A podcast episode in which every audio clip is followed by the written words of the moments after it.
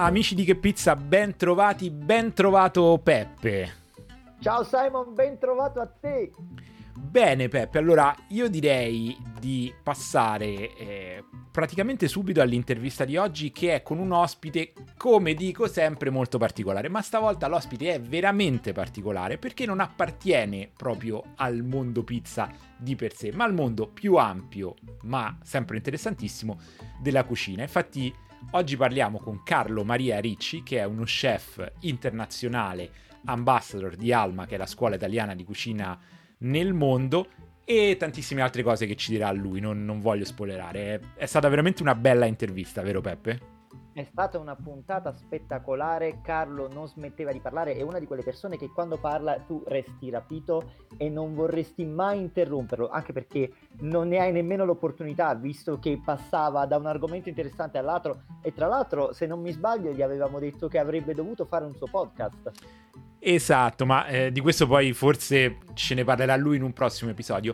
Però io Peppe sento, sento un'aria strana, come da ultimo giorno di scuola, ti vedo proprio rilassato come fai a vedermi rilassato? Tutt'al più mi ascolti rilassato, forse mi ascolti in lontananza perché senti questa voce ovattata che viene da un altro paese, perché Simon mi dispiace dirtelo, io sono già in vacanza in un altro paese. Beh, non ti devi dispiacere, è una, una, cosa ottima. Io sono sul punto di andare in vacanza, ma di questo parleremo dopo l'intervista, vero? Dei, dei programmi per la stagione 2, perché ovviamente sì, ci sarà una stagione Esatto, sì, stiamo lanciando un po' troppi spoiler. Forse dovremmo smetterla e dovremmo cominciare a buttarci a capofitto nella puntata. No, no, beh, il classico cliffhanger da serie televisiva, anche se onestamente con la puntata che abbiamo eh, in serbo con Carlo non c'è bisogno di cliffhanger perché eh, sfido chiunque a non ascoltarla fino alla fine. Comunque io direi di passare all'intervista e noi ci sentiamo dopo per parlare dell'estate e della stagione 2 di Che Pizza Podcast abbiamo un ospite decisamente non convenzionale per un podcast di pizza, perché non è né un pizzaiolo, né uno youtuber, né un giornalista di pizza,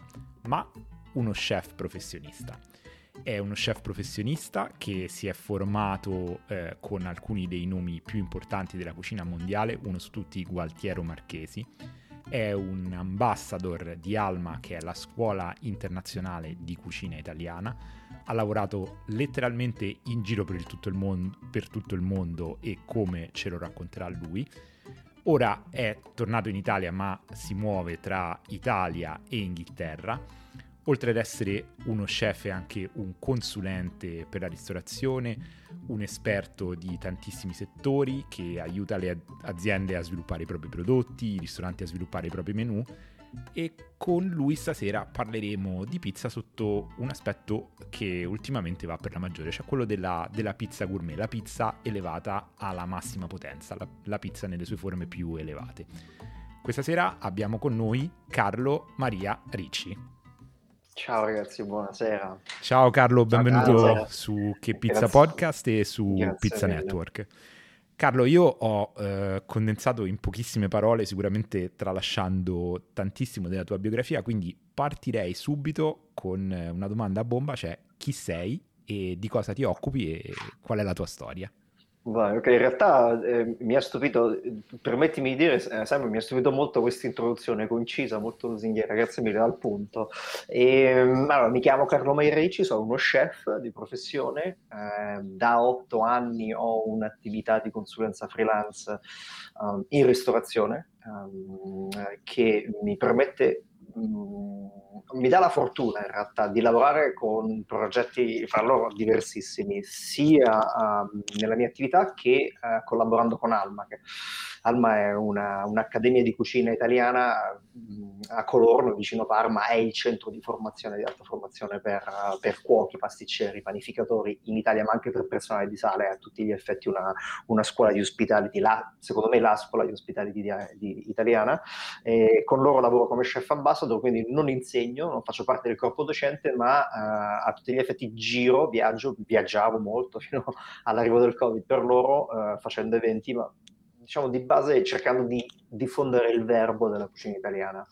E prima ho lavorato in un, un po' dappertutto, uh, come direbbero alcuni, um, e ho cominciato abbastanza presto. Non ho fatto l'istituto alberghiero, mi è stato proibito da mia madre a tutti gli effetti, ha detto non se ne parla, fuori, cioè, studia, quantomeno mh, mm, interessati al mondo della cucina, se vuoi vai a lavorare. Però questo vai a lavorare c'è sempre stato un caveat, che mia madre doveva decidere dove andavo a lavorare.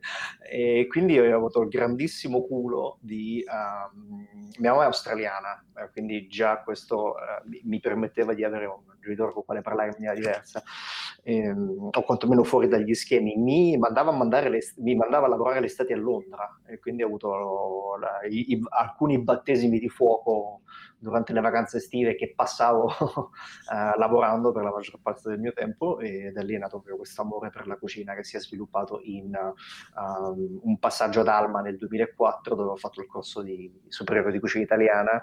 Eh, da lì sono andato a lavorare per il Gualtiero Marchesi, ho girato per un po' di anni, sono stato in Australia da Tetsuya Wakuda che è una, uh, una persona molto interessante che fa una fusion franco-giapponese, così si può dire, occidentale, orientale, eh, molto molto bella, ha formato tanti cuochi che ora nell'altra parte della gastronomia, quella un po' più, eh, chiamiamola anglofona, stanno facendo molto molto bene.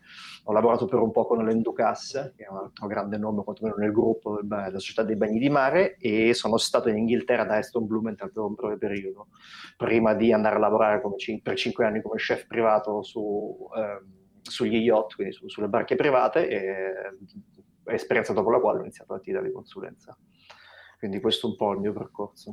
Ok, Carlo, calcolando che abbiamo la stessa età perché andavamo a scuola insieme, io eh sì. m- mi sento di non aver fatto una mazza nella mia vita rispetto no, a te. No, non è, non è vero. Questa considerazione personale la tengo nel podcast. No, vero, non è vero, no, no, non è vero. Io ti, ti, ti, eh, ti, seguo da lontano perché abbiamo in comune questa grande passione per la bicicletta e che è diciamo, l'altra parte di Simon, se così si può dire. No? Esatto. E io invidio profondamente le foto delle tue grandissime pedalate quando sono in cucina. eh, l'invidia è reciproca, esatto. dovremmo fare uno scambio prima o poi, anche, anche con Peppe diciamo che dobbiamo organizzare un, un pizzatur in bici. Senti, ma... poi Peppe, Peppe, è nella città della pizza, cioè noi siamo qui a parlare di pizza, in giro, ma lui è lì, cioè lui esce di casa e va dove vuole, gode. Purtroppo però non sono nella città della bici, Napoli non è molto bike friendly, eh, no, no, non, non ancora.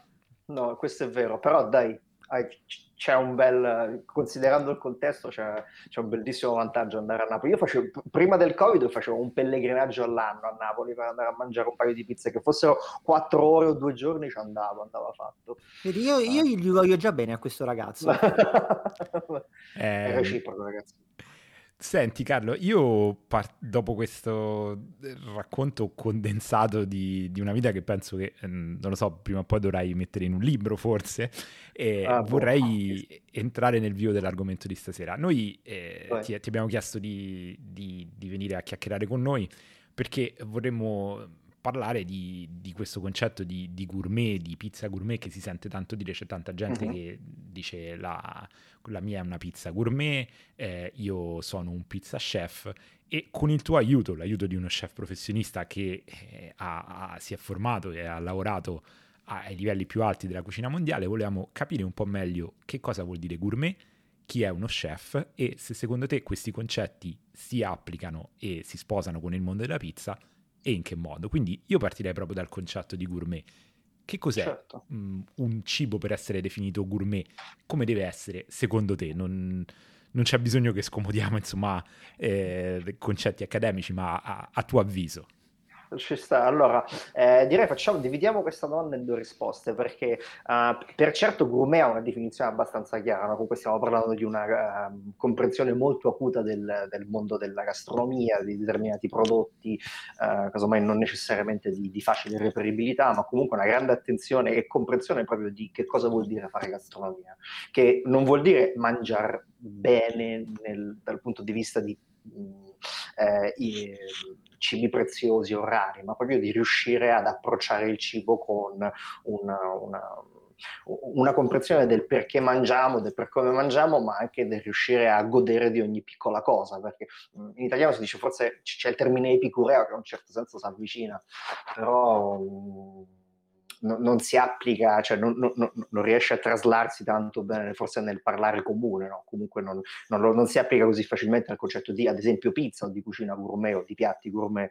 Beh, un, un piatto gourmet può essere, mh, a mio avviso, un, può avere molte sfaccettature, è vero, può essere un piatto molto ricercato nell'aspetto, eh, nei prodotti, eh, può essere una di queste cose, può essere tutte queste cose, però di base è un piatto con grandissime cognizioni di causa nella quale eh, viene portato molto rispetto per quello che va nel piatto, per tutti i processi che portano il piatto ad essere finito e mh, in, forse anche mh, proprio nell'atto della somministrazione, cioè far arrivare questo piatto al, al cliente, al commensale o all'amico, alla persona con la quale si condivide questo piatto eh, mh, con la certezza che vengano fino a un certo punto, non, senza esasperarlo, il commensale, però vengono, arrivino a lui anche alcuni dei, dei, dei valori dietro a questo piatto, cioè del perché è diverso da, da, un altro piatto, che vuol dire che un piatto gourmet può essere un piatto di un grande ristorante stellato, però un piatto gourmet può anche essere una fetta di, di, di pane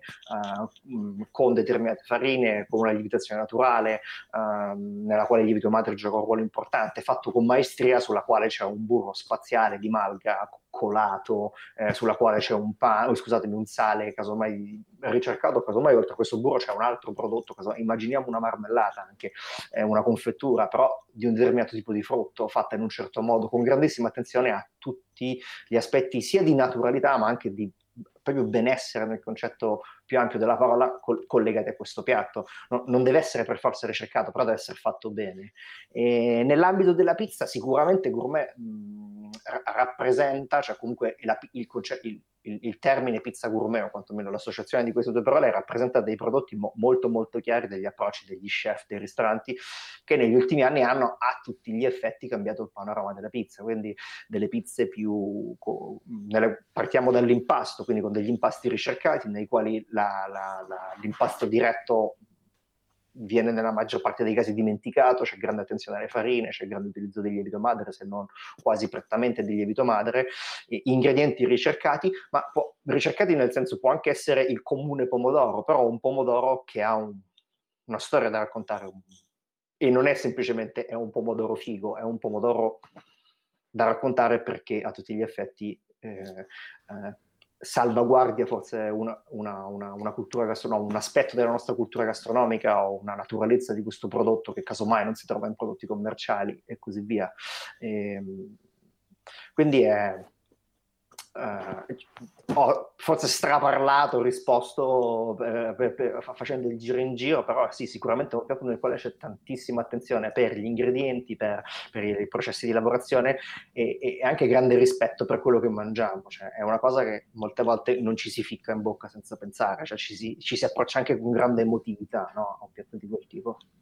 Guarda Carlo, tu hai toccato un, un, punto saliente nella tua spiegazione che è la narrazione degli ingredienti in generale mm. di quello che c'è nel piatto e che si applica molto uh, anche alla pizza. E mi piace che hai fatto l'esempio del pomodoro perché è vero che eh, ci sono, mentre prima comunque quando non c'era tutta questa attenzione a, a, rivoluzionare un po' quei piatti così semplici anche come la pizza, perché poi questo, questa cosa del concetto gourmet eh, ha avuto grossa risonanza mediatica con la pizza, ma è stata applicata anche ad altri piatti. Eh, però prima effettivamente erano quattro ingredienti di base semplici eh, sui quali non c'era neanche molto da ragionare, perché comunque stiamo parlando di un pomodoro, il massimo dell'eccellenza magari che si poteva avere era il pomodoro San Marzano. Oggi invece abbiamo abbiamo uh, pizzaioli che um, sono molto legati al loro territorio, riscoprono ingredienti del loro territorio, coltivazioni che sono state magari anche un po' abbandonate e le vogliono recuperare e quindi ti spiegano anche perché hanno deciso di adottare quel particolare ingrediente io posso fare l'esempio di un pizzaiolo molto bravo che si chiama eh, Giovanni Civitillo che sta a Cusano Mutri e lui con uh-huh. molto orgoglio mi ha raccontato dell'utilizzo di un pomodoro che si coltivava solo in quella zona e che stava anche rischiando un po' con l'estinzione e quindi lui certo. lo ha voluto mettere sulla sua pizza e eh, lo, lo, ha fatto non solo per mettere una pizza figa a menù, ma proprio perché diceva dietro questo pomodoro c'è una storia, c'è una tradizione, c'è il lavoro di agricoltori, di contadini, di braccianti e noi lo vogliamo ripristinare. E adesso non voglio entrare troppo addentro perché poi ti racconterei tutta la storia di questo pizzaiolo, ma invece concentriamoci su di te che, che sei. Però era solo per sottolineare, per dire tu hai detto uh, una cosa molto importante. D'altro canto, però, c'è anche la tendenza opposta, ovvero quella di utilizzare un po' quel termine gourmet a sproposito. Eh, come no? E allora uh, la domanda che successiva che ti volevamo fare è come si stabilisce la linea di demarcazione tra un piatto gourmet che sia davvero gourmet perché non sia solamente una sequela di vari ingredienti eh, buttati là nel piatto e un piatto gourmet solo sulla carta, solo perché te lo dice il pizzaiolo, il cuoco, solo perché hai messo qualche um, pomodoro dell'altopiano della Murgia coltivato sotto il sole cocente di Ferragosto. Soliti, tra l'altro, stereotipi e battute che si fanno quando si parla del gourmet. Ecco, dove, dove si marca quella linea? Um, allora ti rispondo alla domanda che ma si marca quella linea? esatto, bravo, esatto, si marca è, quella linea. È, è difficilissimo. Allora, um, ci vorrebbe la blockchain del gourmet, cioè ci vorrebbe un processo che ci permetta di stabilire tutti insieme quale effettivamente è. Però allora, mh, partiamo da una cosa che dici, dici giustamente eh, c'è l'autoprogrammazione, nel senso questo piatto eh, eh, io decido, o io pizzaiolo, io chef decido che è gourmet, cioè lo lo, lo, decanto come tale, che è una cosa che ci sta, però mh, nel senso lo, lo, rende gourmet, lo è sul serio, bene, tutto bisogna vedere mh, se, se, effettivamente c'è più ricerca, c'è più attenzione, cioè sono stati permettetemi questo termine, in un certo senso anche un po' osservati i parametri che permettono di non necessariamente mh, identificare questo prodotto come tale o sancirlo come tale, però quantomeno permetterci di dire, beh, effettivamente sono stati osservati dei criteri che, che, che, che rendono questo piatto, che sia una pizza o altro, mh, un'esperienza mh, più, più, ampia di quella che conosciamo come, come, come, come pizza normale. No? Quindi il passaggio da pizza a pizza gourmet è l'insieme di que- alcuni di questi elementi che abbiamo detto. E poi c'è da chiedersi, effettivamente viene, vengono osservati? Sì, no? E lì fondamentalmente c'è una veridicità che sta effettivamente nel fatto che, come dicevi tu, c'è questa attenzione verso dove viene questo pomodoro, dove viene questa mozzarella, però poi alla fine il nostro è un lavoro che viene vagliato dal cliente, cioè ci possiamo eh, fare tutte le lugubrazioni mentali che vogliamo, però... Eh, no, il, anche eh, il mio concetto soggettivo di buono non è necessariamente il vostro e, e viceversa. Quindi mh, c'è una, una, un approccio che può piacere a una, una maggior parte, una, una, una fetta di, di, più ampia di, di, pubblico e quello probabilmente è il passaggio finale, cioè lo, lo, dichiaro come tale, ok, però poi vengono, vengono, rispettati tutti, lo metto fra virgolette perché non sarebbe corretto chiamarli tali, però parametri, sì, e poi alla fine c'è effettivamente dalla parte della persona che, che, che, che lo consuma questa, questa grande emozione, no? o comunque questa percezione di emozione, perché insomma, se avete assaggiato alcuni di questi piatti, ma anche parliamo proprio delle pizze, cioè quando vi ritrovate davanti a questi prodotti che alle volte spiazzano perché sono molto diversi dalla pizza come la immaginiamo, serviti in ristoranti che sono diversi dalle pizzerie classiche italiane, eh, con dei prezzi molte volte decisamente diversi. Però poi quando si vanno ad approcciare, cioè si vanno a mangiare, se c'è propensione verso la comprensione del cibo, cioè si capisce, mi sta prendendo la pelle d'oca, si capisce che c'è qualche cosa di diverso, cioè c'è effettivamente un, un impasto diverso e, che, che, che, è più leggero, che è più digeribile, che è più gustoso, che apporta acidità e mineralità alla, alla, alla, all'assaggio finale. Ci sono dei prodotti sopra che casomai alle volte, anzi la, maggior, la stragrande maggior parte dei casi, non hanno sofferto un, un processo di cottura in forno che sia a, a, legno o elettrico, quindi casomai vengono anche presentati con naturalezza, sono buoni, si sono effettivamente que- come dovrebbero essere, sono stati trattati come devono essere trattati, cioè arrivano in, in condizioni ottimali sulla pizza, sì, no, e lì cioè, nel, nel, mangiarlo insomma è un po', è, un po in, è inconfutabile il fatto che se una cosa è buona, è buona, poi può essere o non lo è, non lo è, insomma essere, possiamo avere fa- favori e approcci diversi, però se a occhi chiusi dovessimo mangiare una cosa che ci stupisce, cioè per certo quella, quel piatto può in un certo senso forgiarsi, no? Co- se tutti i parametri precedenti sono stati rispettati di questa, di questa nomea, però è un termine abusato e, ed è importante ricordarsi che forse da, come operatore, ti parlo da chef, no? senso, non sono io a dovermi sentire tale, cioè un produttore di piatto gourmet, è il mio cliente, eh, sono le persone che approcciano il mio ristorante, la mia capacità di far arrivare il mio messaggio a loro intatto e di farglielo comprendere. Se riesco a fare questa cosa, bene, altrimenti rimango un genio incompreso che per la ristorazione non vuol dire non esistere, perché senza clienti non c'è restaurazione.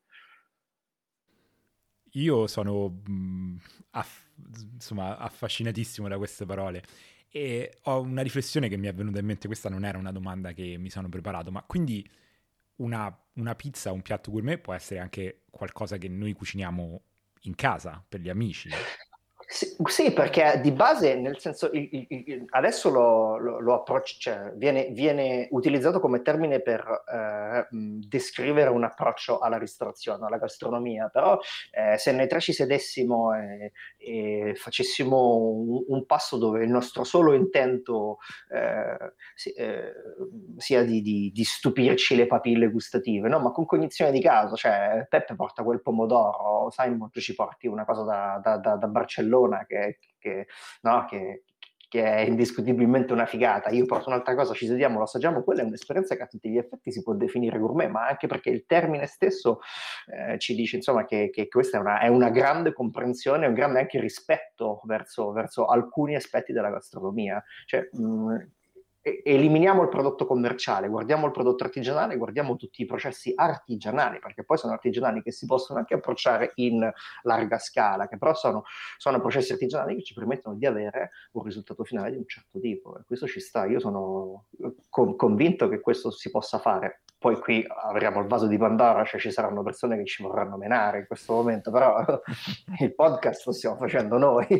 sì, poi dai, è, è, anche abbastanza difficile trovarci per il momento, quindi esatto. ci, ci, metteranno un po' prima di menarci. Fantastico. Eh, però no, sì, eh, scherzi a parte per certo, cioè, ci vuole rispetto e comprensione dell'alimento e di tutto quello che porta l'alimento a entrare in un piatto. Fa, eh, fatta questa cosa si può avere dovunque un'esperienza gourmet, cioè, non, non, è innegabile.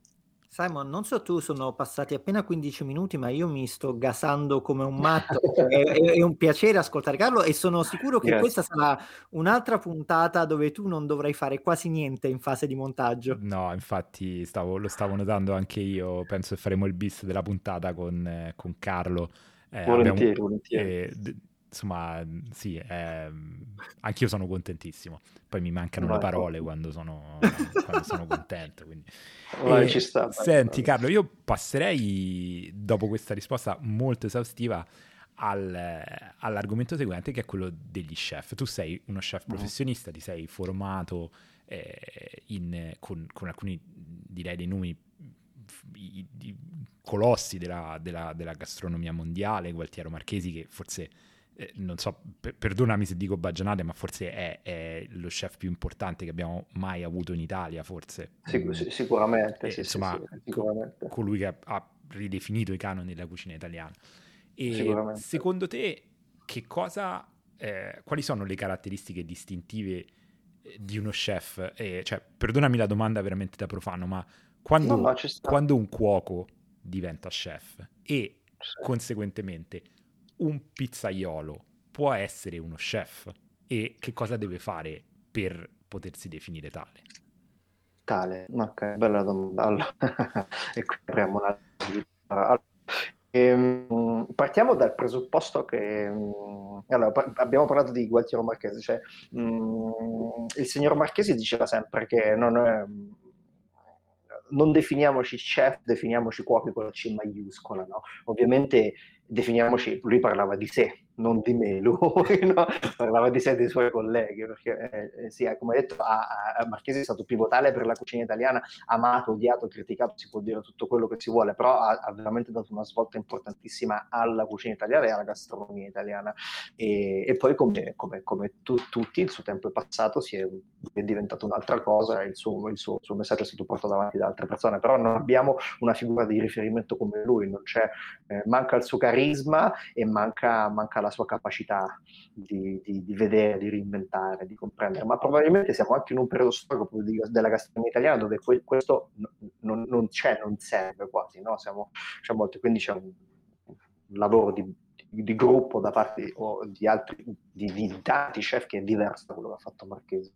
Però chi è uno chef? Beh, te- tecnicamente è una persona che è a capo di una cucina, quindi una persona che per certo ha grandissima conoscenza tecnica, eh, che però deve avere, a mio avviso, eh, a detta di molti, anche delle, delle, delle capacità umane e permettetemi questo termine, manageriali non indifferenti, cioè bisogna riuscire a gestire un team molte volte sotto pressione, eh, bisogna, tra virgolette, quasi sempre avere la, la, risposta pronta, bisogna sapere il perché delle cose. Io dico sempre, no, una risposta giusta al 100% non esiste, ma all'80% è oh, sufficientemente buono e riuscire a reagire costantemente con quell'80% è, è, è, insomma, è il distintivo di persone che riescono a portare, spingere il carretto, comunque spingere la, la, la, una brigata di cucina e portare avanti il ristorante.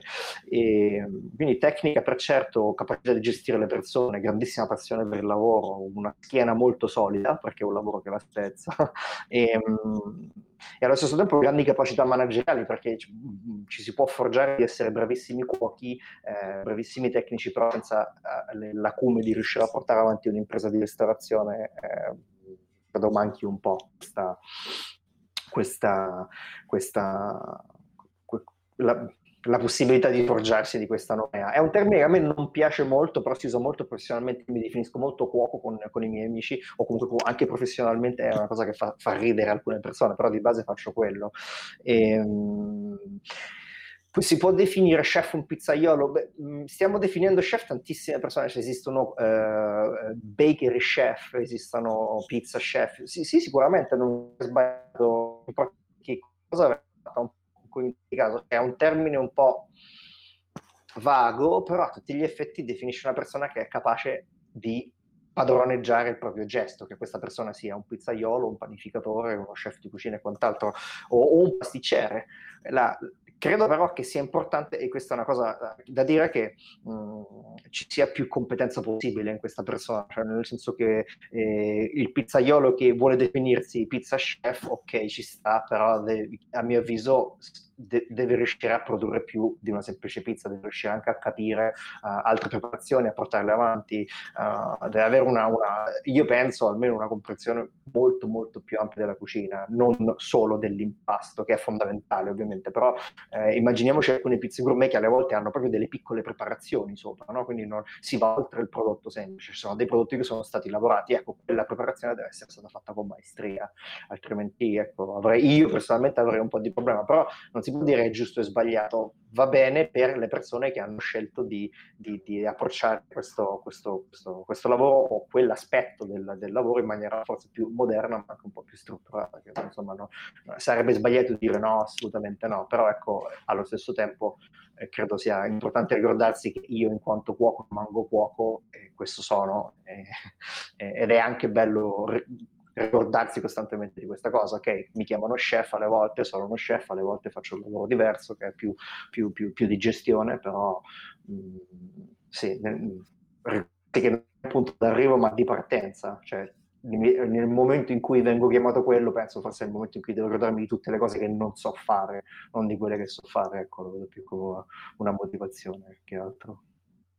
Guarda come sono strane eh, le cose, perché mh, alla fine l'etimologia della parola chef non vuol dire nient'altro che capo, e quindi appunto ra- è, è, è, quella figura che ha quel ruolo di responsabilità e direzione che Carlo ha appunto sottolineato e che nella nostra idea è associata automaticamente a un cuoco, perché giustamente chef de cuisine e quindi è colui che è a capo della brigata di cucina, però noi lo abbiamo ormai identificato proprio col termine di cuoco di alta levatura, perché Car- Carlo, Carlo, dice eh, a me non piace essere chiamato chef, io sono un cuoco e, ed è come se noi dicendo cuoco stessimo svilendo la figura di una professione, ma in realtà eh, se, la professione rimane sempre quella. Poi lo chef eh sì. è un cuoco un po' più elevato giusto perché sta guidando una brigata, ma se le sue competenze sono mm. tali, cioè non è che Carlo se cucina a casa sua e non sta dirigendo nessuno è meno cuoco o meno chef rispetto a quando è in una cucina con la sua brigata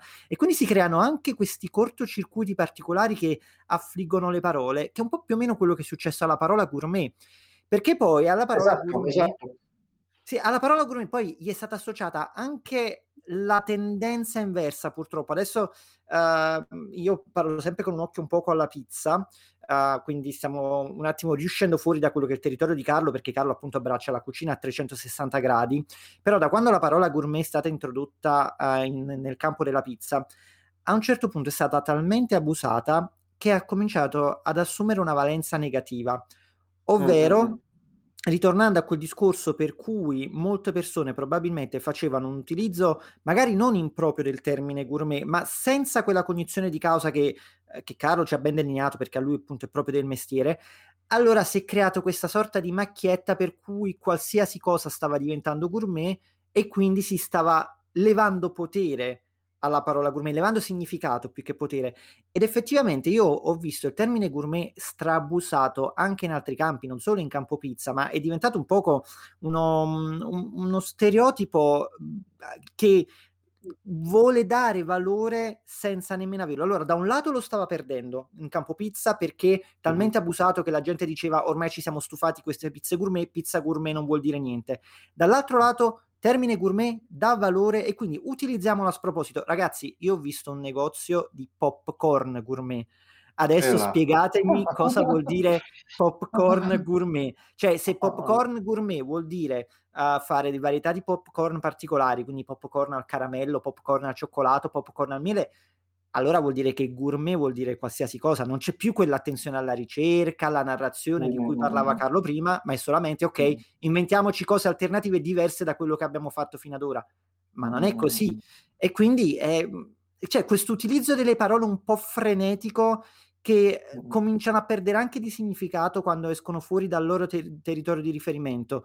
A questo punto, Carlo, secondo te non è forse il caso, ecco, tu hai dato tanta attenzione al fatto di dire ridiamo valore alla parola cuoco, perché a me non piace il termine chef, e mi piace il termine cuoco.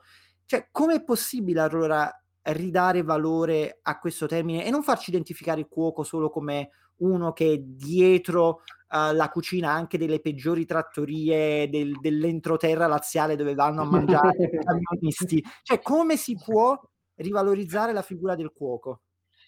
Eh, beh, innanzitutto capendo veramente l'input, quali sono gli input e gli output del lavoro, cioè, mh, eh, vi faccio un esempio, cioè nel senso eh, me- c'è, c'è, meccanico e meccanico, no? e ci sono meccanici bravissimi che però hanno grandissima dimestichezza con eh, la Panda e ci sono meccanici bravissimi che sanno mettere le mani sui dei motori delle Ferrari d'epoca e fanno entrambi lo stesso lavoro, eh, ma hanno a tutti gli effetti delle competenze e delle conoscenze diverse. Credo che sia importante eh, eh, capire collettivamente, cioè anche questo ovviamente è un discorso di massimi sistemi, però capire collettivamente qual è il valore di, e qual è lo spettro di, di, di, il campo d'azione della persona di ricerca della quale stiamo parlando, perché um, facciamo un passo indietro su una cosa. Eh, parliamo di abusato, ok? Eh, però questo, cioè, le, il, per, per, la parola gourmet è un fenomeno puramente italiano questo, cioè nel senso che mh, mm, è una novità, no? noi siamo, veniamo da una, una, cucina che a tutti gli effetti eh, non ha, tranne per, per, pochissimi aspetti, non ha mai avuto una grande divisione fra, eh, eh, chiamiamolo la parte della cucina dell'avere e del non avere, anzi, cioè, i grandi prodotti italiani sono tutti, tutti, tutti radicati in una cultura eh, di, di, di, di eh, non di campagna, però lega- che è legata agli aspetti della produzione, cioè il prosciutto era dei prosciuttai, il parmigiano era del, del, del casaro come era del, delle persone che curavano la stalla la, la, la, cioè le, le, grandi patate italiane, i grandi formaggi, i grandi frutta e verdure, i grandi formaggi, i grandi salumi non erano cose che venivano correttamente consumate da una, una fascia del, della società non particolarmente ambiente, molto ambiente, scusate, anzi erano particolarmente consumati dalle persone che li producevano. E, e, quindi siamo proprio come concetto di cucina, siamo abituati a mangiare più o meno tutti la stessa cosa, ma forse in quantità diverse, con disponibilità diverse, con accesso ad alcuni prodotti in maniera diversa, ma di base non abbiamo la, la, la distinzione ad esempio della cucina francese dove c'è sempre stata la grande cucina, e abbiamo una cucina eh, papale, papalina, comunque legata un po' al Vaticano, ma non è poi così radicata, però di base abbiamo cucina che è molto popolare, che poi con il tempo mh, mm, è cambiata eh, fondamentalmente in base alla, cioè alla, alla, disponibilità di questi prodotti, anche quello che viene chiamato da alcuni il socialismo alimentare.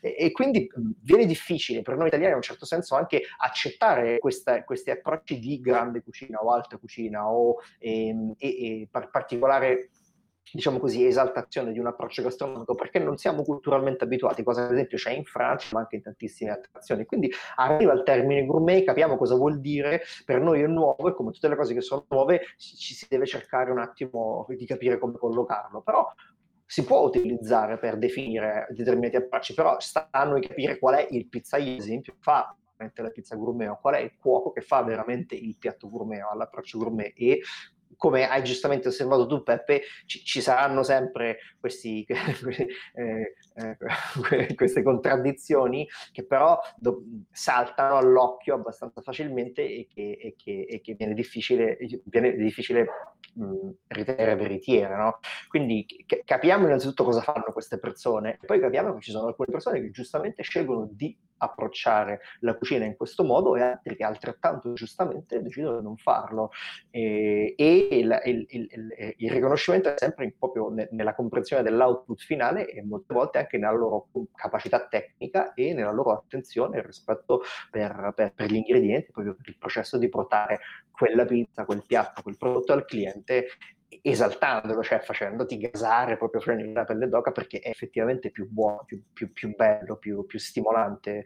Eh, alle volte forse anche difficile da capire, però con un po' di spiegazione, perché il che non vuol dire cattivo, ma vuol dire diverso, nuovo, sorprendente, no? E, e, e, riuscire a spiegare al cliente il perché, il per come, nel caso il cliente non, lo, non riesca a decifrarlo, è una cosa che ci può stare. Carlo, sono interessantissime queste cose. Io sono felicissimo di, di essere riuscito a organizzare questa, questa puntata con te. Vorrei, vorrei, tornare un attimo a rifocalizzarci sul, sulla pizza. E, mm, io pizza. sbirciando sul, mm, sul, tuo Instagram vedo che eh, fino, vabbè, fino, allo scorso anno eri, eri sempre in viaggio e uh-huh. sei entrato in contatto, sei, sei, in contatto con tantissime realtà diverse, tantissimi prodotti di, di diverso tipo. Mi piacerebbe uh-huh. chiederti eh, di, di, questi prodotti che hai incontrato girando l'Italia, ma anche il mondo, quali sono quelli che ti hanno colpito e hai immaginato e hai detto questo ci sarebbe benissimo su una pizza? C'è stata magari anche qualche cosa di insolito, eh, di particolarmente esotico, però hai detto mamma mia una pizza con questo sarebbe veramente, sarebbe veramente fantastica. Sì. Sì, sì, Guarda, la, la, la prima, eh, che ti do d- due prodotti banalissimi. Allora, io ho un amore spropositato per il parmigiano eh, che per, e per capirlo sono dovuto venire a vivere qua. Cioè, nel senso, questa, questa la mia compagna di Parma, e ovviamente mai Uh, quindi anche tramite loro sono spesso a Parma, però cap- il parmigiano è un, è un mondo che va, va, scoperto da stalla a stalla, da, da, produzione a produzione, da caseificio a caseificio, ci sono alcuni parmigiani, perché il parmigiano non è solo il gusto del parmigiano, il parmigiano è, eh, a parte i prodotti fermentati della soia, quello con la quantità di, di, di glutamato naturale più alta, quindi tu hai so, la salsa di soia, eh, il miso, questi prodotti, e poi c'è il parmigiano, quindi sì ti porta il gusto del parmigiano, però ti esalta tantissimo anche i sapori e ci sono alcuni parmigiani che io dico cavolo questo su una pizza sarebbe il plus ultra e mm, eh, ci sono alcune espressioni di pizza alla parmigiana dove comunque hai le melanzane sulla pizza, hai, hai, hai, anche il parmigiano. Ci sono alcune volte che lo mangio e dico cavolo perché a me la pizza piace a sproposito. Dico se potessi campare di pizza e gelato sarei felicissimo. E ci sono alcuni parmigiani che ci stanno a Dio. Poi veramente quando assaggi il fior di latte, ma anche la mozzarella di bufala fatti bene, capisci perché vanno su questo prodotto. Cioè perché questa gommosità, perché questo richiamo proprio latteo che è un po' acido, sta bene con il pomodoro, sta bene con, con, le, note, con le note un po', un po' chiamiamole, eh, di, di, pane, di pane, di pane cotto a legno, comunque di, di abbrustolito del grano che, che, ci stanno benissimo. Quindi quelle, ogni volta che li mangio e sono buoni dico cavolo, questo vuole mangiare su una pizza. E, e, um, e, avendo passato molto tempo in Inghilterra, gli inglesi hanno una cultura del pesce affumicato che sia ringa che sia salmone mh, mm, che veramente hanno portato sulla fascia e hanno segnato più, con la quale hanno segnato più, più volte. E ci sono delle aringhe affumicate che, che, che, che, mangio ogni tanto a casa, difficilissime da trovare, dico lo cavolo, affumicate a caldo, quindi il pesce anche un po' cotto, dico questo è un grandissimo prodotto, ci potrebbe stare. E poi più che prodotti sono proprio approcci, cioè in India mi hanno stupito tantissimo i loro, i loro pani, perché loro cucinano molto il panno nel tandoor, sono pani piatti eh, che ricordano vagamente va come tutti i pani piatti, tutti i flatbreads, no? ricordano un po', un po', la pizza, loro hanno questo modo di uh, abbrustolire alcuni pani, alle volte anche farciti, molto spesso di romperli dopo averli abbrustoliti, è una cosa che non, non, non, inizialmente non capivo, cioè fanno questi pani perfetti, croccantissimi, poi veramente li schiacciano, però poi li spennellano di burro chiarificato, alle volte anche aromatizzato, con aglio, prezzemolo, ci sono delle volte che li mangi e senti questa, questa, questa sensazione. Di cornicione però un po' più croccante, con questa pervasività di burro burro aglio che però nonostante ce ne sia una quantità spropositata sembra essere dosato alla perfezione e c'è una volta che mi sono detto chissà se arriveremo a un punto di fusion talmente, talmente permeante nella gastronomia mondiale dove riusciremo un giorno, cioè ci sarà un giorno una pizza talmente tanto italiana, ma allo stesso tempo talmente tanto non italiana per, per, per ingredienti, per approccio, però riconoscibile come cavolo. Questa è una, è una pizza strepitosa. E poi qua, quando sono andato in Turchia eh, ho mangiato quella che io chiamo la loro pizza, ma non mi ricordo come si chiama, è un pane, è un pane eh, molto molto sottile, eh, che a tutti gli effetti ricorda un po' queste, le, le, pizze basse, non la pizza napoletana, molto molto croccante che loro eh, cucinano con una, una, salsa di pomodoro con un po' di carne, sopra la quale mettono il sumac, il prezzemolo, il limone, alle volte arrotano, alle volte e mangiano così. Dovrebbe e, essere il, la macun. La Mach- bravissimo, la Marchun, qualcosa del genere. No, cioè, non so pronunciarlo.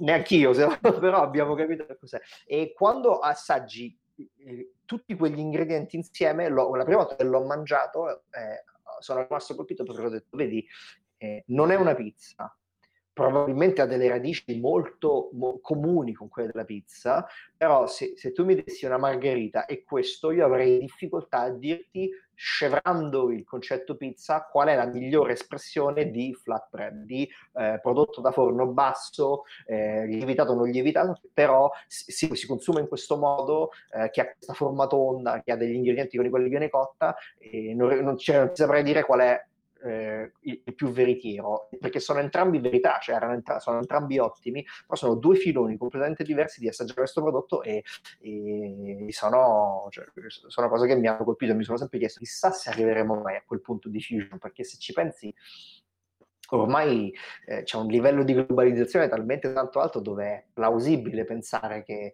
eh, si, si, cominceranno a vedere non le pizze non più pizza, quantomeno le pizze diverse come alcuni approcci statunitensi e quant'altro, ma proprio la pizza, cioè una, una, pizza che può sembrare napoletana o al piatto italiana classica, che però viene interpretata in maniera completamente diversa, che nonostante nonostante eh, abbia questo utilizzo di ingredienti diversi, ci, ci, ci stimoli lo stesso, cioè, cioè lo stesso, lo stesso fusibile, no? apra lo stesso file, dice questa è una pizza, però non è una pizza, chissà se arriviamo a quel punto. Allora Carlo, io ti offro il mio punto di vista e secondo me sì, ci siamo già, non ancora, in maniera, non ancora, in maniera, esponenziale, ma questa fusion in realtà è già in atto in Europa. Mm, molti, ci sono vari esponenti molto interessanti, sia italiani eh, che uh-huh. stranieri. Ti dico italiani perché eh, in realtà italiani eh, che l'abbiano fatto a un livello molto alto eh, sono pochi, però invece ci sono quelli che stanno apprendendo la pizza adesso, lo fanno con molta passione, ma non, ha,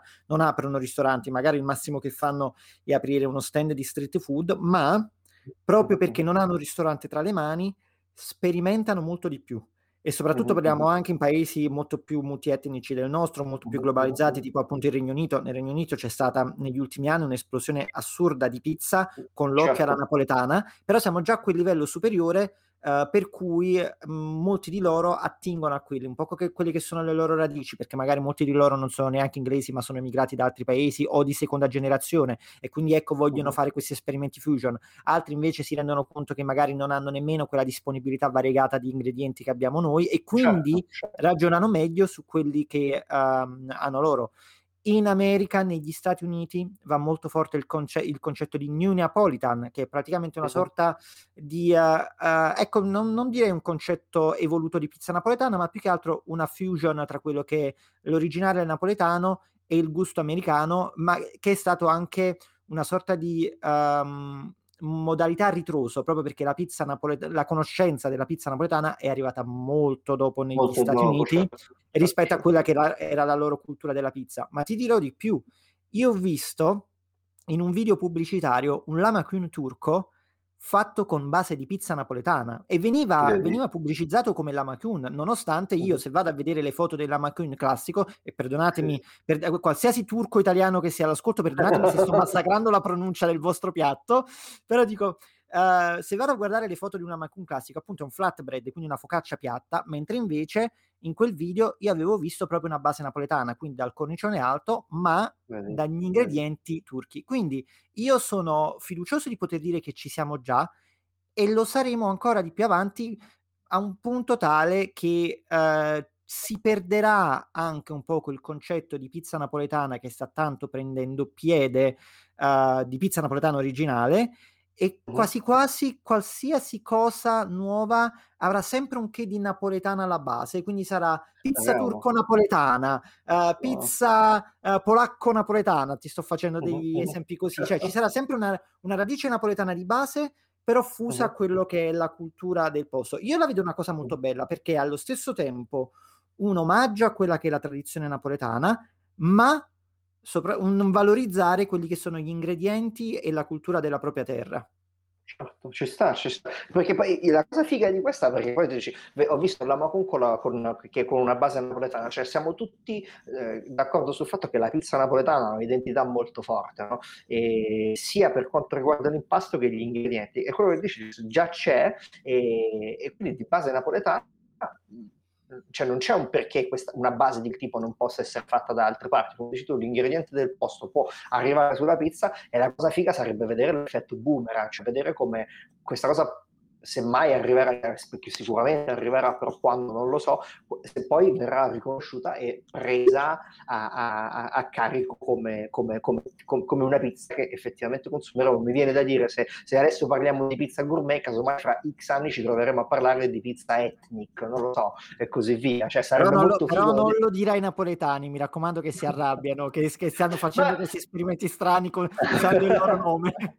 Però vedi, io i napoletani li ho sempre visti molto curiosi, no? E la novità è una cosa che gli piace, quindi la pizza è sacrosanta, come la parmigiana è sacrosanta noi gli toccate questa cosa, si finisce a manate. Però eh, sicuramente credo che poi ci sarà anche un interesse perché quando parliamo di pizza gourmet, ad esempio, cioè, ta, ta, forse il movimento della pizza gourmet si può dire è nato nel nord Italia, no? però a, a, a, Napoli ci sono delle realtà che casomai non approcciano la pizza gourmet come viene fatto nel nord Italia, cioè hanno un'impronta che è veramente ancora fortemente napoletana, che però stanno dando il loro spin-off a questa cosa. Cioè, se tu pensi, you know, Franco Pepe, che comunque cioè, la pizza non è riconoscibilissima come napoletana, però lui lavora in un, in un modo diverso da tutti, fa, fa anche delle pizze molte volte che sono diverse no? fa, fa, una margherita sbagliata che, che mh, mm, non, cioè è gourmet, non è gourmet, secondo me per certo, perché è un approccio che cambia, in un certo senso stravolge un po', un po il, il, ha stravolto un po' l'approccio. E, e, quindi forse la forza di Napoli è proprio questa, cioè di avere un'identità talmente tanto forte che è tecnica, perché la pizza come si mangia a Napoli non si mangia da altre parti, questo è innegabile perché se, se, se, a 14 anni, eh, 15 anni, 16 anni, 18 anni una persona comincia a fare il pizzaiolo, ma è 18 anni che mangia pizza napoletana e ha i parametri chiarissimi su cosa vuol dire qualità, poi da lì si può evolvere. E se questo ragazzo una volta va a Istanbul, una volta va a Tokyo, una volta va a Nuova Delhi, una volta va a, in Guyana francese, che ne so, comunque vede, prova, sperimenta, sarà casomai lui veramente a riportare questo, questo concetto. E c'è da auspicarselo perché la pizza è, è cioè, è, cos'è? Tipo la seconda parola italiana più conosciuta al mondo, cioè dopo ciao, dopo ciao e pizza, ma anche perché la pizza la trovi dappertutto, perché è a tutti gli effetti un cibo che accoglie, sulla quale puoi, puoi mettere, puoi fare quello che vuoi, poi che diventi un'altra cosa è innegabile, però abbiamo queste due cose, la pizza e la pasta che vengono assimilate con grandissima facilità ed è una cosa figa della cucina italiana, non è una cosa che ci deve fare scandalizzare. Poi ovviamente sta anche noi capire che c'è un'altra comprensione del prodotto, c'è un'altra, casomai, capacità di conoscenza de- degli aspetti tecnici della cultura e quant'altro, ma è proprio una, una, una, una, un'assunzione, in un certo senso, una un'appropriazione di, di, nostro, di, un aspetto della nostra cultura gastronomica che due aspetti, in questo caso comunque anche la pasta, però la pizza per certo che sono bellissimi, quindi ci sarebbe da essere molto fieri no? di, di, di, questa cosa più che scandalizzarsi, cioè, credo che la curiosità sia più bella dell'indignazione, anche perché la tradizione italiana è inamovibile, sappiamo che c'è e non è che andrà via, si evolverà, però ci sarà sempre un punto di riferimento al quale si tornerà per ricordarsi che quella è la tradizione. Cioè, e male, perché vuol dire che avremo sempre un'evoluzione radicata su delle cose molto chiare. Wow. Alzo le mani, sono se- senza, parole. senza parole. Sì. Senza parole. Queste sono que- quelle che si chiamano pippe gastronomiche. Mm, ma guarda, chiamale come vuoi, ma è proprio quello di cui volevamo parlare stasera. Senti, bello, ma bello, dopo aver fatto il giro del mondo, invece torniamo in Italia, torniamo con, eh, con i piedi per terra, o meglio con le zampe sotto al tavolo. Le tue Dai. pizzerie preferite? alcune, oh. no, non tutte, tutte, ma alcune, dai, i tuoi highlights in termini di pizzeria. Allora, eh, qua di nuovo verrò, verrò, verrò messo alla gogna. um, allora, io sono cresciuto a Roma e ho grandissimo amore per, per, sia per la pizza, uh, la pizza bassa, chiamiamola, che la pizza dal piatto bassa, che la pizza napana. E, mm, so che allora partiamo da Napoli. So che questa cosa farà indignare tantissimo, forse Beppe qui si disconnetterà se andrà. Ma io credo che, che Sorbillo abbia fatto un grandissimo lavoro per la pizza napoletana e, e, e mi, mi, piace andare, andare, a provarla perché anche nei grandi volumi trovo spesso grande regolarità nel suo output. Mi piace, mi piace tantissimo lo spizio della notizia. Eh, c'ho, c'ho, c'ho sempre trovato un'ottima pizza e mi piace molto 50 calò a Napoli. Cioè, penso che comunque Ciro Salvo faccia una bellissima pizza. Io e, vorrei um... sottolineare che non sono in disaccordo su Sorbillo, anzi, okay. no, okay. ma eh, non è, non è, neanche una questione di gusto, è una questione che secondo me se un nome sta dove sta, c'è un motivo. C'è un motivo, assolutamente, assolutamente, sì, sì, sì. Anche perché, cioè, non stiamo parlando di una cosa che è stata fatta fuori da Napoli, è stata fatta anche a Napoli, no? E, ehm, poi, correggimi se sbaglio, e credo si chiami proprio la pizzeria de, de, de, dei tribunali, i tribunali si chiama? È possibile? I tribunali dei tribunali? Uh, oddio... Si chiama, si chiama il presidente. Ah no, il presidente sì, c'è una pizzeria che si chiama il presidente, okay. però non, si chiama solo così, si chiama pizzeria del presidente. Okay. E c'è anche okay. la figlia del presidente. Esatto, questo non l'avevano detto. E anche da loro ho mangiato una pizza. E a Roma recentemente eh, sono stato con la mia compagna Alessandra a, da Emma e, e, avevo trovato la loro pizza sorprendente, cioè c'è, c'è poco da dire. E, mi piace molto Remo, eh, anche lì c'è poco da dire, insomma c'è, una, c'è un amore per, per, proprio per il posto, anche per come è fatto, e, mm, e ottima Roma anche tonda, credo sia, sia, un bellissimo progetto e da provare la pizza cacio e pepe, da non dimenticarsi mai che va mangiata in due perché sennò si muore, è veramente complicata.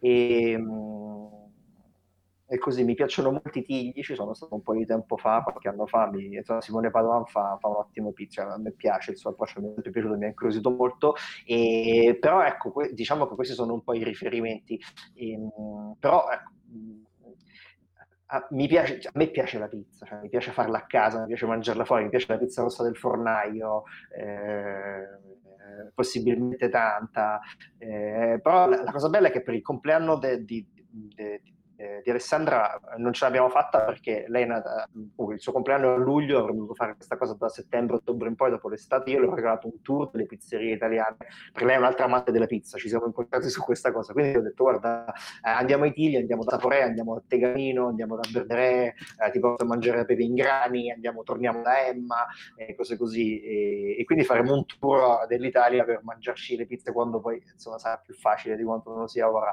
E ad esempio c'è il Tegamino Torino, che è un, a Torino che ha un approccio completamente diverso, eh, io sono curioso di provarlo sono veramente curioso di provarlo, cioè una cosa che molti definiscono non pizza. Poi, però, secondo me, va, vale la pena, cioè comunque ricordarla. E, e ho assaggiato la famosa pizza dei, degli Alaimo, uh, quella che c'era nel progetto di Amor di Milano, non, non l'ho mangiata lì, l'ho mangiata in un posto a Venezia, in uno dei loro ristoranti a Venezia, e ero rimasto colpito da, da non dal fatto che cioè, mi ricordasse tanto la pizza, ma proprio dal fatto che avessero eh, creato questo piatto nuovo, cioè questo, questo approccio quasi inedito, eh, anche molto diverso eh, rispetto alla pizza classica, però a- aveva una mangiabilità, cioè mi aveva dato una sensazione, a parte il fatto che il, movime- il, momento era proprio conviviale, quindi l'ho condiviso con delle persone e mi ha ricordato molto la pizza.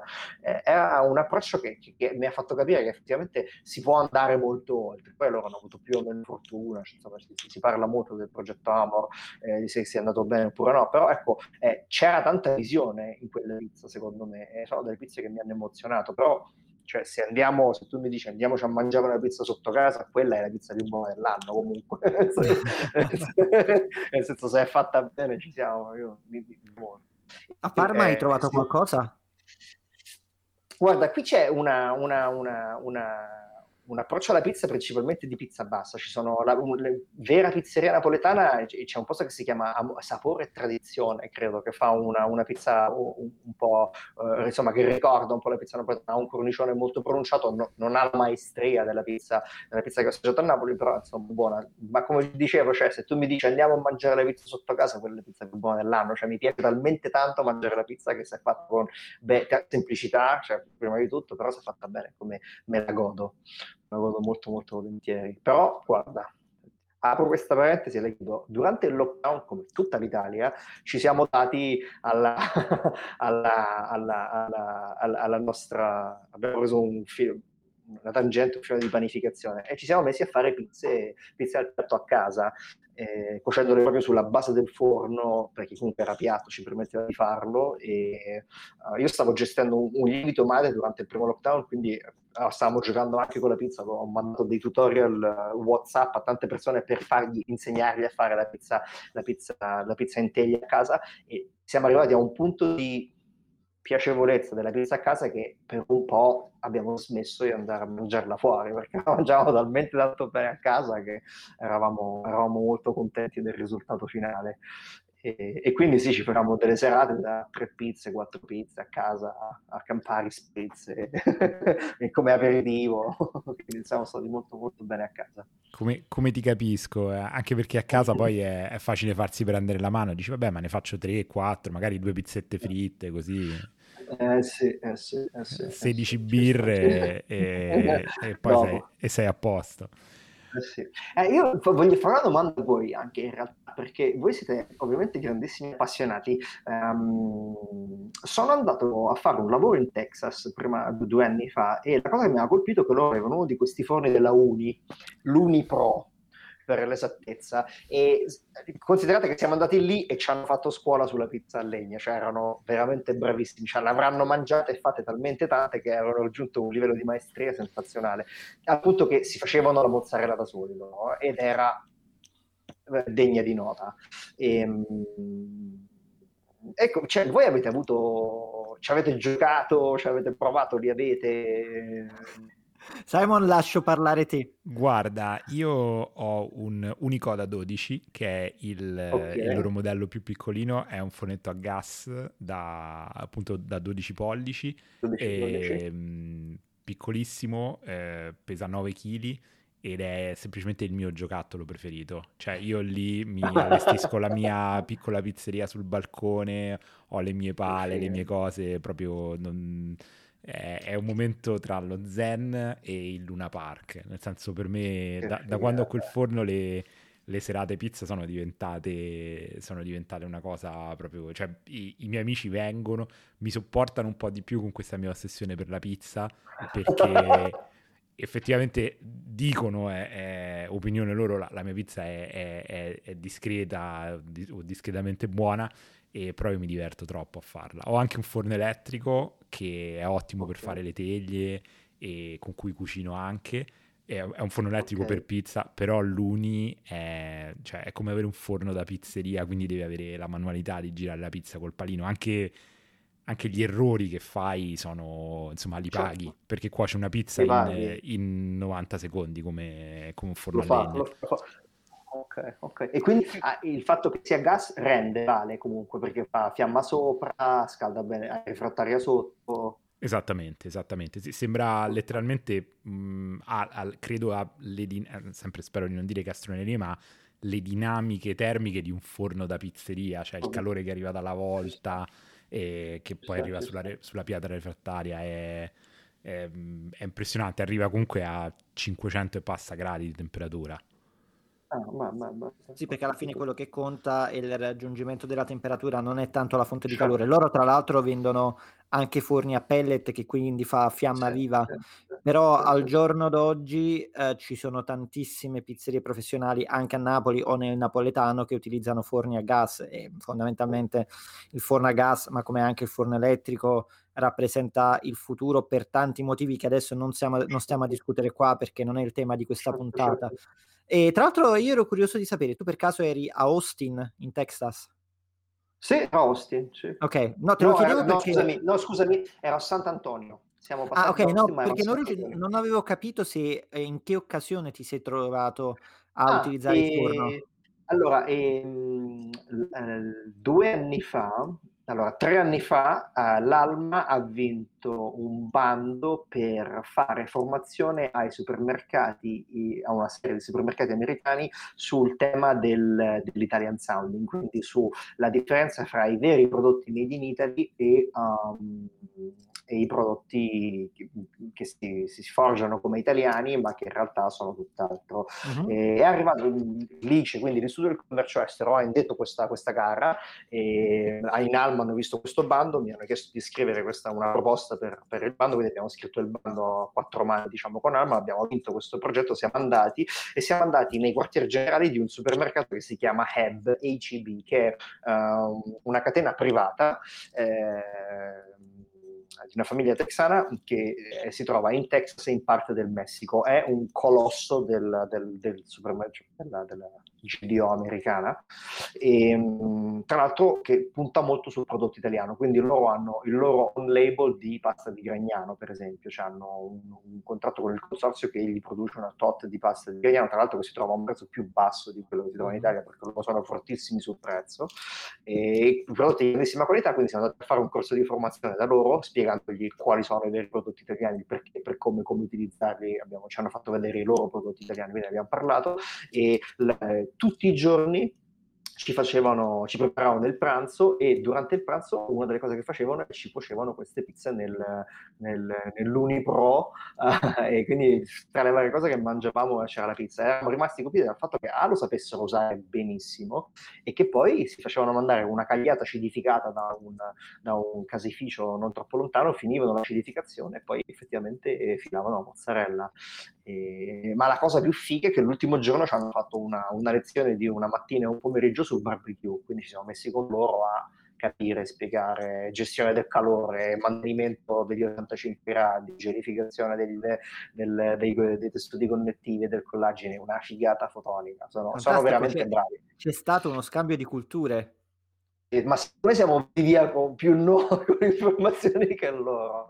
Sì, sì, ci hanno fatto pezzi. La prima ora, la prima ora, oltre all'introduzione del corso su barbecue, ad esempio, la prima ora si parlava solo di azione del sale sulla carne proprio per capire come, come, come, come, come calarla, perché, per come, quando, che, che cosa convoglia, cosa non convoglia. È stato fighissimo, però ci sono rimasto sbalordito perché non avevo mai visto l'Unipro e, e il fatto che loro sapevano veramente utilizzarlo bene, che poi si riallaccia a quello che dicevamo prima, cioè loro cercavano di fare una pizza molto, molto italiana, cioè avevano fatto la mozzarella, il pomodoro, volevano farci vedere che capivano di quello che stavamo parlando, ma io sono sicuro che su una di quelle pizze, quando noi non c'eravamo, c'è finito uh, un, un brisket affumicato piuttosto che una custina di manzo, per certo, un, no? cioè, un, un, bufa, un bisonte probabilmente. Esatto, esatto.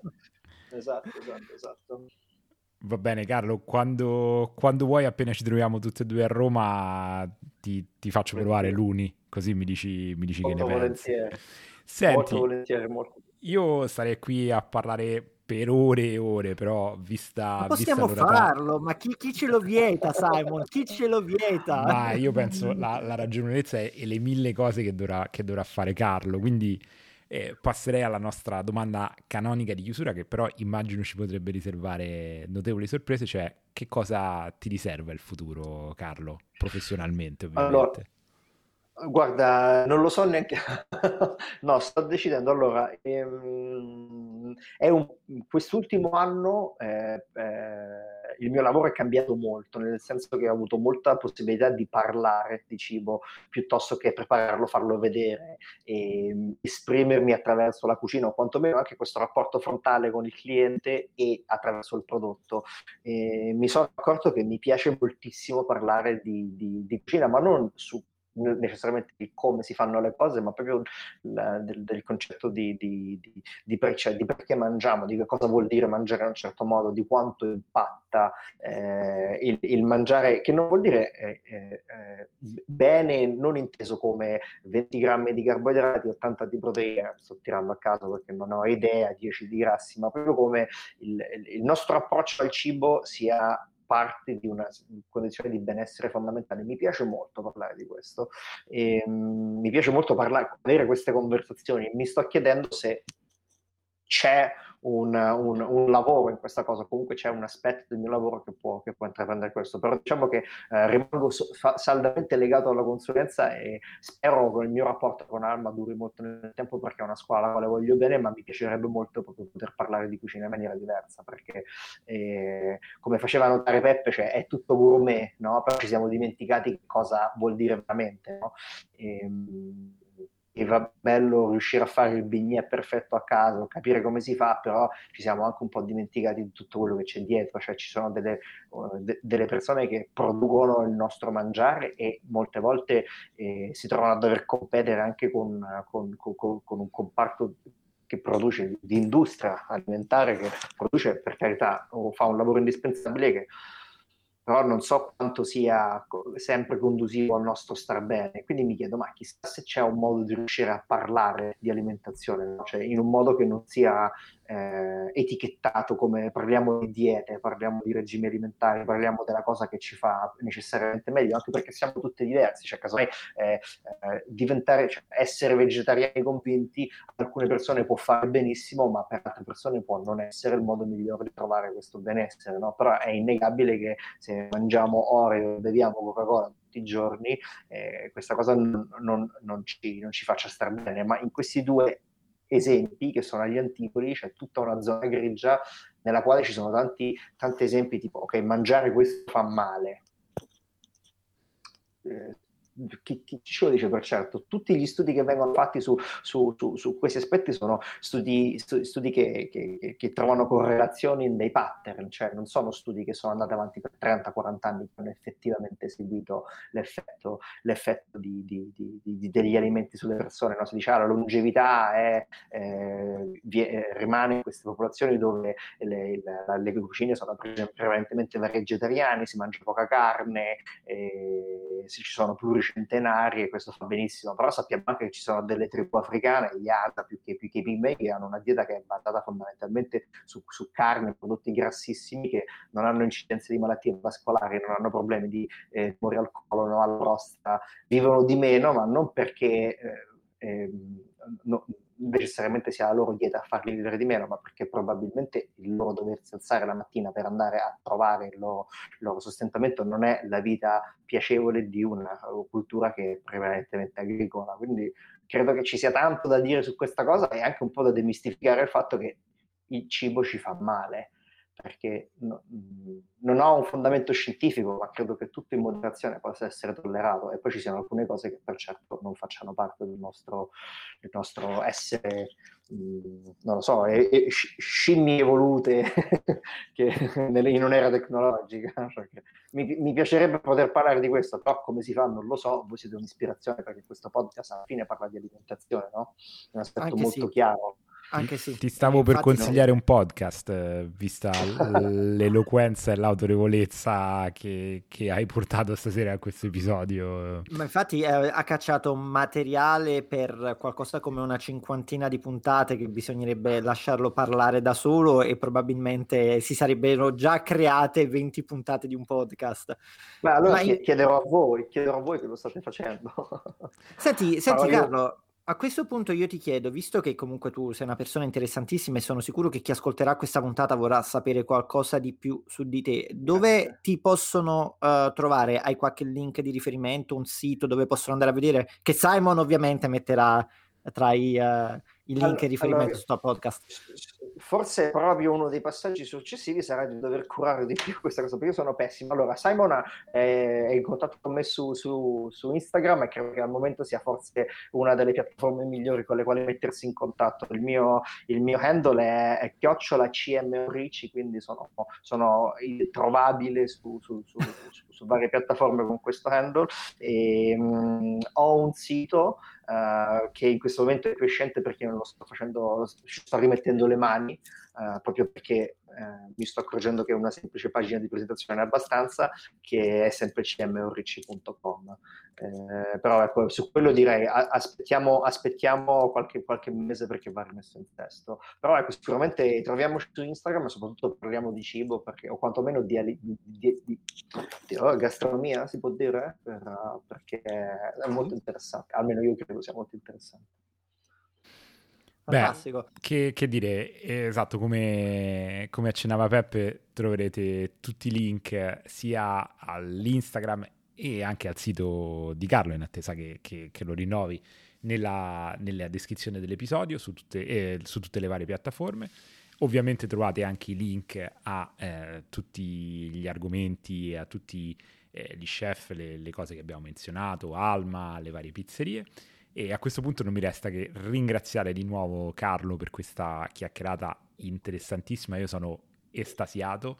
Grazie a voi. Queste sono le chiacchierate, eh, questa e tante altre sono le chiacchierate per cui abbiamo aperto questo podcast, no Peppe, per eh, veramente Bello. imparare tante cose. E... Assolutamente, io tra l'altro ne approfitto per ringraziare anche le persone che hanno seguito questa chiacchierata in diretta perché Simon ricordiamo che noi registriamo con molto anticipo le puntate del podcast sul nostro canale Twitch Pizza Network. Quindi chi dove, volesse iscriversi al nostro canale avrà la possibilità di ascoltare queste bellissime chiacchierate molto tempo prima che usciranno in podcast, quindi fatelo, venite a cercarci su Twitch, scrivete Pizza Network, tutto attaccato, spolliciate il tasto follow, non solo per sentire queste bellissime chiacchierate in anteprima, ma anche perché avrete la possibilità di restare dietro le quinte, perché a un certo punto Simon premerà il tasto off sulla registrazione, ma noi resteremo col nostro ospite e continueremo a parlare e lì sarà anche il momento per avere la possibilità di fare delle domande in diretta al nostro ospite. Quindi un personaggio come Carlo, come abbiamo avuto lui stasera, ma come tanti altri ospiti che abbiamo avuto, hanno tanto da dire e quindi approfittatene.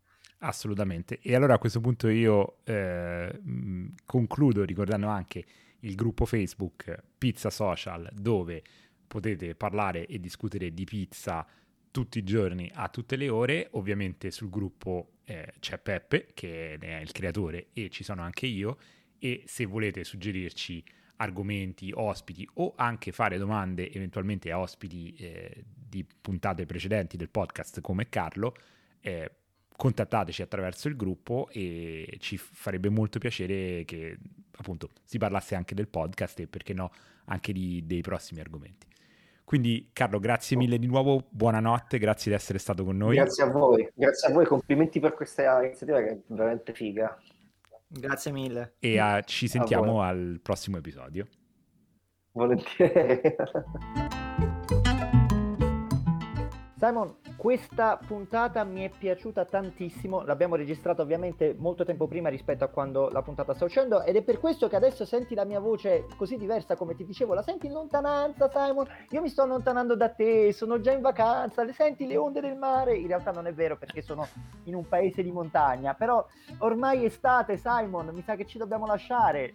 Eh sì, Peppe, siamo arrivati. È incredibile a dirlo perché eh, onestamente quando ho iniziato questo podcast mai avrei pensato che ci sarebbe stata una stagione 1, una stagione 2, però siamo arrivati alla fine della prima stagione e come ogni buon prodotto mediatico, come ogni buon programma che si rispetti, siamo, siamo per andare in vacanza e fare una piccola pausa estiva, ma torneremo ancora più agguerriti, vero? Noi stiamo dando per scontato che ci sarà una seconda stagione. Chissà, chissà se ci sarà mai, ma forse questo ce lo dovranno dire i nostri ascoltatori. Dovrebbero bombardarci di mail oppure di post su Facebook oppure di post sul profilo Instagram e dovrebbero dire no, non ve ne andate, vogliamo la seconda stagione. Ma in realtà non vogliamo svelare che siamo già stati ingaggiati da Netflix e ci sarà un, una serie su Che Pizza Podcast. Io vengo interpretato da Favino, tu? Io vengo interpretato da Tom Hanks perché è una coproduzione internazionale. Sì, è, è Tom sì. Hanks che, che ringiovanisce per interpretarmi. Ah, Ma lui è un bellissima. bravissimo- lui è un bravissimo attore, può farlo. Ah, be- bellissima. Sì, no, io ho scelto Pierfrancesco Favino perché sai, è un attore italiano, così. eh. No, scherzi a parte. In realtà sì, una, una seconda stagione è già in programma e si aprirà con un super episodio che abbiamo registrato dal vivo, dove ci siamo conosciuti dal vivo, questo lo possiamo spoilerare. Finalmente Peppe ed io ci siamo visti e la prima cosa che abbiamo fatto quando ci siamo conosciuti è stata mangiare una bella pizza. Peppe mi ha preso e dopo due minuti avevo una margherita fumante davanti, buonissima. E quindi part- partiremo la seco- con la seconda stagione con questa puntata registrata live durante la città della pizza piena di interviste. E quindi Peppe, eh, ufficialmente eh, complimenti per questa prima stagione di Che Pizza Podcast. E a Ma questo complimenti punto... a te che l'hai creato, che Pizza Podcast. Simon, io sono solo subentrato dopo, ma in realtà è stato un- uno sforzo enorme da parte tua. E ricordiamocelo, sono 19 puntate con questa più il trailer, quindi facciamo cifra tonda 20. Ed Esatto. è, cavolo, è, è proprio come una stagione televisiva di quelle classiche, non quelle Netflix, perché Netflix le fa più corte. È uno stagione, e no, uno, uno, stagio- uno stagione. Uno stagione, non- esatto. uno perché è grosso, è uno stagionone Sì. quindi è, è bello, è bello succulento e quindi speriamo di avere un'ulteriore stagione ancora più ricca di novità non solo per quanto riguarda i contenuti ma anche per quanto riguarda il format però qua lo spoiler non lo facciamo Assolutamente, basta spoiler, è, è bastato quello sul primo episodio. Ci sentiamo Peppe quindi a settembre? Ma diciamo di sì però non vogliamo dare certe perché vorremmo anche stare a mollo nell'acqua senza avere eh, deadline o, ta- o giornate precise in cui dobbiamo tornare eh, co- con il podcast nella testa io spero che anche i nostri ascoltatori si divertiranno e andranno in vacanza Assolutamente. Comunque seguiteci sui nostri canali social, su Instagram, Facebook, sul gruppo Facebook Pizza Social, non avrò altro cibo all'infuori di te. Soprattutto se durante la pausa estiva tra una partita a racchettoni e una passeggiata in montagna non ci volete suggerire qualche argomento o qualche ospite per la prossima stagione di Che Pizza Podcast. A questo punto non mi resta che augurarvi buone vacanze e salutarvi, giusto Peppe? sì ciao a tutti buone vacanze ci mancherete Ciao a tutti, a presto e buona estate.